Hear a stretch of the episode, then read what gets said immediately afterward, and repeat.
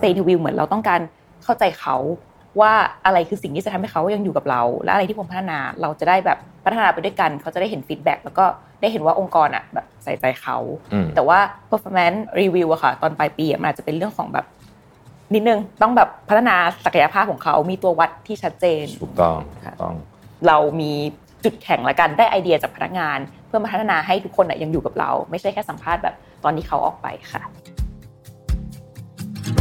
Mission to the Moon Podcast Happy Fine Day แค่งานแฮปปี้วันนี้ก็เป็นวันศุกร์ brought to you by Shutterstock ปฏิวัติวิธีการสร้างสรรค์แคมเปญขับเคลื่อนด้วยพลัง AI แม่นยำ ครบครัน เปลี่ยนไอเดียเป็นความสำเร็จได้วันนี้ที่ Number 24 ตัวแทน Shutterstock ในประเทศไทยแต่เพียงผู้เดียว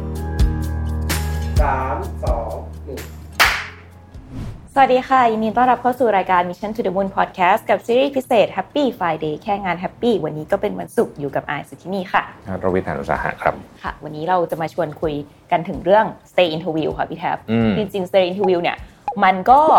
หลายๆ คนก็เคยอาจจะเคยได้ยินที่ Mission เนี่ยก็เพิ่งเริ่มทำปีที่แล้ว จริงๆเนี่ย background ที่เราทำเนี่ยคือเราไปได้ไอเดียมาจากฟัง CTC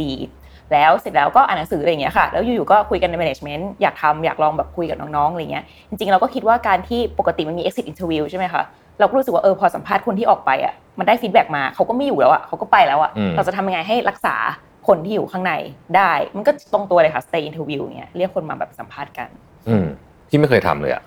ขอสารภาพตามตรง ไม่แต่ว่าด้วยสถานการณ์ด้วยหรือว่าแบบด้วยแบบบริบทขององค์กรด้วยค่ะอย่างศรีจันทร์อย่างเงี้ยหรือว่าที่พี่แทบบริหารอะอาจจะแบบ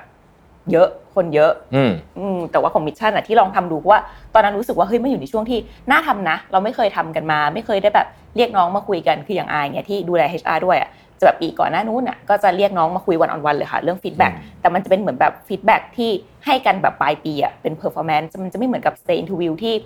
ยังไงเดียแบบได้คุยกันถึงเป้าหมายของเขาได้รู้ว่าเขาต้องการอะไร แล้วก็ได้ทำให้เขาแบบเอออะไรที่จะทำให้เขายังอยู่อย่างเงี้ยค่ะอืม mechanic มันเป็นยังไงฮะไอ้คือจริงๆ stay interview ตอนนั้นที่เริ่มทำอะค่ะ ก็คล้ายๆ one on one feedback แต่ว่ามันจะมีความเป็น casual กว่า เราก็เรียกทุกคนนัดเป็นแบบสล็อตมา แล้วก็มาคุยกันที่ห้องกระจกค่ะจะแบบบรรยากาศสบายๆอย่างเงี้ยแล้วก็คุยกัน 3 คนนะ มี management 3คนอายพี่ฝ้ายอ้ำแล้วก็น้องมาคนหนึ่งทำไมมันห้องเหมือนเชื่อดทำไมห้องเชื่อดมากกว่าสเตย์ทวิวอะไม่แต่ก็บีบน้องก่อนก็คือเออวันวีคลี่อะค่ะ ก็คือแบบเหมือนกับบอกว่าเออเนี่ยเราจะลองทำ stay interview กันนะอืมเออทุกคนก็อาจจะงงๆว่า stay interview คืออะไรเราก็บอกว่ามันเป็นการคุยกันแบบ ชิลๆไม่ต้องซีเรียสอะไรอย่างเงี้ยถ้าใครมีคำถามหรือว่ามีอะไรก็ลองคิดมาไอ้ก็เลยทำเป็นเหมือนแคนวาสอะค่ะ เป็นคำถามให้แบบน้องๆอะลองไปเตรียมตัวกันมาก่อน ก็จะเป็นมาสองหน้าหน้าแรกก็เป็นเกี่ยวกับเรื่องของตัวเองอืมว่าตัวเองมีเป้าหมายยังไง อะไรคือสิ่งที่ตัวเองรู้สึกว่าทำได้ดี ตอนนี้เป็นยังไงบ้าง ส่วนหน้าที่สองก็จะเป็นเรื่องเกี่ยวกับสภาพแวดล้อมบริบทว่าแบบองค์กรแบบมีสภาพแวดล้อมเป็นยังไง สวัสดิการเงินเดือนหรือว่าอะไรอย่างเงี้ยที่ตัวเองพอใจไม่พอใจ แล้วก็มีเรื่องความสัมพันธ์อืมว่าความสัมพันธ์กับเพื่อน หรือว่าความสัมพันธ์กับ หัวหน้าทีมอะเป็นยังไงอะไรอย่างเงี้ยค่ะ ก็เป็นแคนวาสมาก็บอกน้องๆ ก็จะมีน้องที่เป็นเด็กดีนะคะ ก็จะเขียนกันมา มีหลายๆคนที่อยู่ตรงนี้เขียนกันมา เดี๋ยวเราบงคนมีก็ตัวอย่างคุให้ดูไหม จริงๆ เดี๋ยวขึ้นตัวอย่างได้ค่ะ แต่ว่าอันเนี้ยต้องบอกเลยว่าคิดกันเองพี่แท็บอืมไม่ได้แบบมีถูกมีผิดนะ เอออมก็คือหลายๆที่อาจจะดูเรื่องของบริบทว่าตอนนั้นอะแบบองค์กรเป็นยังไงต้องถามเรื่องอะไรบ้างอะไรอย่างเงี้ยค่ะน่าสนใจมากพี่กำลังคิดอยู่ว่าน่าจะไปทำที่สีจันทร์บ้าง แต่ว่าอาจจะต้องกลับกันอาจจะต้องให้ถ้ามีแบบ management นั่งหลายคนอาจจะกลายเป็นสีจันทร์นี่ห้องเครียดมากห้องเลยเย็นไปเออเพราะปกติกลายเป็นห้บรองรยากาศก็เครียดจะแย่อยู่แล้ว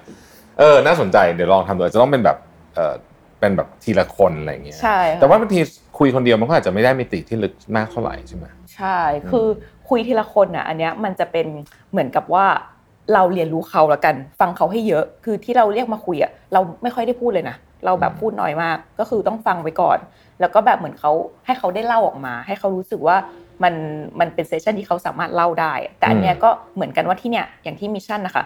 อายุไม่ได้ห่างกันเยอะ แล้วก็ culture ของมันมีความเป็นทีมอยู่แล้วอะมันก็รู้สึกเหมือนไม่ใช่ห้องเชือดขนาดนั้นนะเขาก็กล้าอืมที่จะพูดกับเรา แต่ถ้าเป็นองค์กรที่เป็นใหญ่ๆอะอาจจะต้องดูเรื่องของแบบเอ้ยหัวหน้าทีมเป็นคนคุย อาจจะไม่ใช่ management อาจจะไม่ใช่ manager เป็นคนที่ใกล้ชิดที่สุดอะไรอย่างเงี้ยค่ะอืมก็จริงๆคล้ายๆ feedback session แต่ว่าอันนี้เราให้เขาพูดซะเป็นส่วนใหญ่ ใช่ อันเนี้ยเป็นเราอาจจะไม่พูดเลยด้วยซ้ำใช่ อันเนี้ยเป็นคำถามที่น่าสนใจ พี่แทบคิดว่า เป็นมุมมองของพี่แทบละกันพี่แทบคิดว่าเรื่องของ stay interview อะกับ one on one feedback อะหรือ performance review ตอนปลายปีอะค่ะ รู้สึกว่ามันเหมือนหรือต่างกันไหมต่างนะ คือปกติ feedback เนี่ยต่อให้เราบอกว่าเป็น two way feedback ก็ตามอะแต่ในการปฏิบัติจริงอะส่วนใหญ่แล้วหัวหน้าจะพูดเยอะกว่าอืมอันนี้เป็นเรื่องปกติมากจริงค่ะจริงคือน้อยน้อยมากที่แบบอีกอีกคนหนึ่งจะพูดเยอะกว่าอะไรเงี้ยแต่ว่าไอไอไอไอยิ่ง performance ปลายปีนี้ยิ่งแล้วใหญ่เลย อันนั้นนี่คือหัวหน้าพูดเยอะอยู่แล้ว เราก็มานั่งฟัง ใช่ เราก็ฟังแล้วเราก็ คือเราก็อาจจะเถียงได้บางข้อ แต่ว่ามันก็จะไม่ได้เยอะอะไรส่วนใหญ่นะนั่นคือค่ะแต่แต่มันก็จะมีบางเคสที่นั่น แต่ว่าถ้าอันเนี้ยเราเปิดโอกาสให้เขาพูดเยอะกว่าอืม90%เขาพูดเนี่ยน้องๆพูดเนี่ยก็น่าจะดีน่าจะดีเหมือนกันเพราะว่ามันก็จะกลับ mechanic กันนิดหน่อยใช่ค่ะเอ่อแล้วก็บางทีอาจจะต้องคือการเตรียมไอ้ canvas เนี่ยดีมากเลยเพราะว่ามันไม่ใช่แค่อยู่ดีๆ เดินมานั่งแล้วพูดเลย คือถ้ามี canvas เขาจะได้เตรียมตัวมาก่อนใช่ค่ะด้วย ซึ่งมันก็ช่วยให้การพูดมันมีไม่ คิดว่าใช้เวลาได้ดีกว่าด้วยอืมอืมแต่จะลองทำดูใช่คือมันก็มีทั้งข้อดีข้อเสียคือหลาย ๆ ที่ที่ไป research มาค่ะเขาบอกว่าไม่ต้องเตรียมตัว เพราะว่าเหมือนกับกลัวว่าคำตอบมันจะแบบถูกคิดมาแล้วถูก frame มาแล้วอะไรอย่างเงี้ยค่ะอืมแต่ว่าด้วยคำถามหรือว่าด้วยที่ Mission อะอย่างที่บอกว่ามันไม่ได้มีการแบบซีเรียสแบบว่า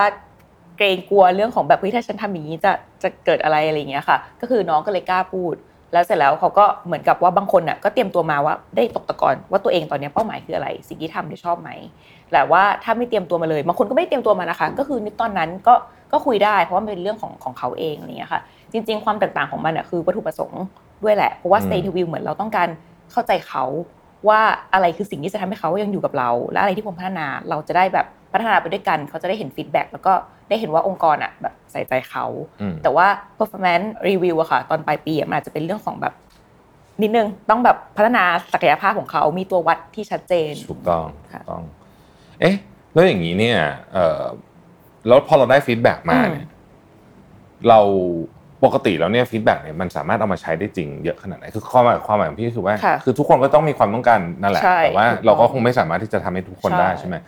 แล้วปกติเราทำยังไงเราจะเลือกคืออันเนี้ยก็เป็นการสื่อสารหนึ่งหนึ่งตอนที่คุยกันนะคะ อะไรที่ทำได้ไม่ได้ก็จะพูดเลยอะมันมีอยู่แล้วบางคนก็จะแบบรู้สึกว่าเงินเดือนน้อย อันนี้เป็นเรื่องแบบง่ายๆนะเรื่องทั่วไปเลย เงินเดือนน้อยเราก็จะแบบอธิบายตามกระบอกหรือว่าสิ่งที่เราทำได้ไม่ได้ยังไงอะไรอย่างเงี้ยค่ะอืมอะไรที่ได้เราก็ต้องกลับไปคิดก่อนว่าแบบเออเราจะวางแผนจะทำเรื่องอะไรมันเกิดอะไรขึ้น อะไรที่ไม่ได้เนี่ยเราก็ต้องสื่อสารว่าทำไม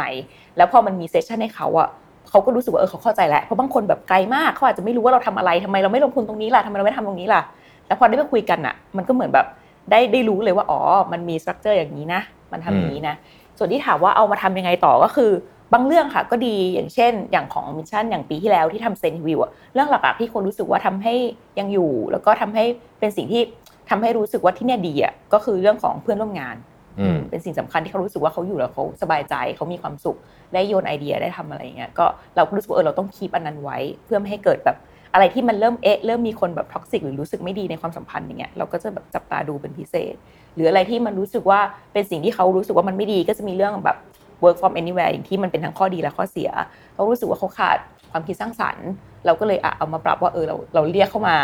เอ่อประมาณสักอาทิตย์ละสองครั้งก่อนอืมช่วงหยุดช่วงปีที่แล้วเนี่ยแล้วมันก็มีแบบโควิดอีกอะไรเงี้ยก็เหมือนกับเอามาปรับละกันว่าเออเราควรจะเอา feedback อะไรที่ทำได้ค่ะ มาทำกิจกรรมบางคนก็รู้สึกว่าเออมันเครียดอะไรเงี้ยเราก็หากิจกรรมเพิ่ม อืมครับ ก็น่าสนใจนะ เราก็อืมคิดว่าเออน่าทำฟังค่ะแล้วพี่ก็อยากทำเหมือนกันเดี๋ยวจะลองไปดูว่าจะเป็น mechanic ใช่ยังไงดี เพราะถ้าพี่นั่งคนเดียวสัมภาษณ์คน 200 คนจะตายพี่แทบนะแนะนำว่าพี่แทแต่คนหลังๆน่าจะซวยว่ะ แต่ว่าอย่างพี่แทบเนี่ยก็จะมี director ใช่ไหมคะที่ใกล้ชิดอ่าอย่างเงี้ยก็ต้องอาจต้อง stay interview กับเขาอืมอืมที่แบบคนที่ทำงานด้วยกันเยอะๆอะไรอย่างเงี้ยค่ะสำหรับคนที่รู้สึกว่าเอออยากจะเป็น guideline แล้วกันว่าไปทำทำไงดีเนาะเรามีแบบเหมือนกับขั้นตอนหรือประเด็นที่ควรจะตั้งคำถามละกันอะมีอะไรในการบ้างตั้งฮะคำถามก็จะเป็นตัวอย่างคำถามอย่างของที่ไอแชร์ไปของมิชชั่นเนาะอย่างที่ research มามันก็จะมีเหมือนกับ 5 ด้านที่ควรถาม ก็จะมีเรื่องของอย่างที่บอกเลยต้องถามเรื่องของเขาก็คือเป้าหมายเขาเป็นยังไง ตอนเนี้ยเอ่อการทำงานของเขาเป็นยังไง อันที่สองก็คือเขาเรียนรู้อะไรจากการทำงานที่นี่ เป็นเรื่องของ learning ของเขา หรือว่าเขาอยากจะเรียนรู้อะไรเพิ่มค่ะอันที่สามก็คือจุดแข็งละกันที่เขายังอยู่ที่นี่ อะไรคือสิ่งที่ทำให้เขายังอยู่ที่นี่อยู่ เราจะได้แบบเหมือนกับเป็น reflect จากเขาว่าอะไรที่ดีค่ะ อันที่สี่ก็คือถามตรงๆได้เลยนะว่า อยากลาออกไหมไม่ใช่เป็นการชี้โพงให้กระรอกใช่ไหมพี่เดียวไม่อะถามได้เลยเนาะอืมเพราะว่าคนที่อยากลาออกมักจะไม่บอกเราค่ะมักจะนั่นเลย แต่คนที่พูดเนี่ยมักจะไม่ออกอ่าเออแต่ว่าถามได้นะคะ อันนี้ก็คือถามว่าเออเอิ่มอยากลาออกไหมหรือว่ามี plan ไหมเพราะว่าบางคนเนี่ยตั้งแต่ตอนสัมภาษณ์เข้ามาเขาก็จะบอกว่าเป้าหมายเขาคือเป็นครูอะไรเงี้ยเราก็จะรู้ว่าเออเป้าหมายเขาเขามีอะไรตรงนี้มาเสริมอะไรได้ค่ะ แล้วก็สุดท้ายเนี่ยอาจจะเป็นเรื่องของมีคำแนะนำอะไรที่เอิ่มอยากให้องค์กรเนี่ยช่วยเหลือเป็นเรื่องของ support ละกันว่าอยากได้อะไรค่ะนี่ก็เป็นคร่าวก็หวังว่าเราจะได้ไอเดียกันนะครับ ท่านไหนใช่อยากจะลองทำเดี๋ยวเราแปะเอ่อ information ไว้ให้ว่ามีคำถาม guideline เนาะอันนี้ก็เป็นแบบที่เราคิดกันเองนะฮะก็เป็น guideline ดูว่าเป็นยังไง แล้วก็ลองดู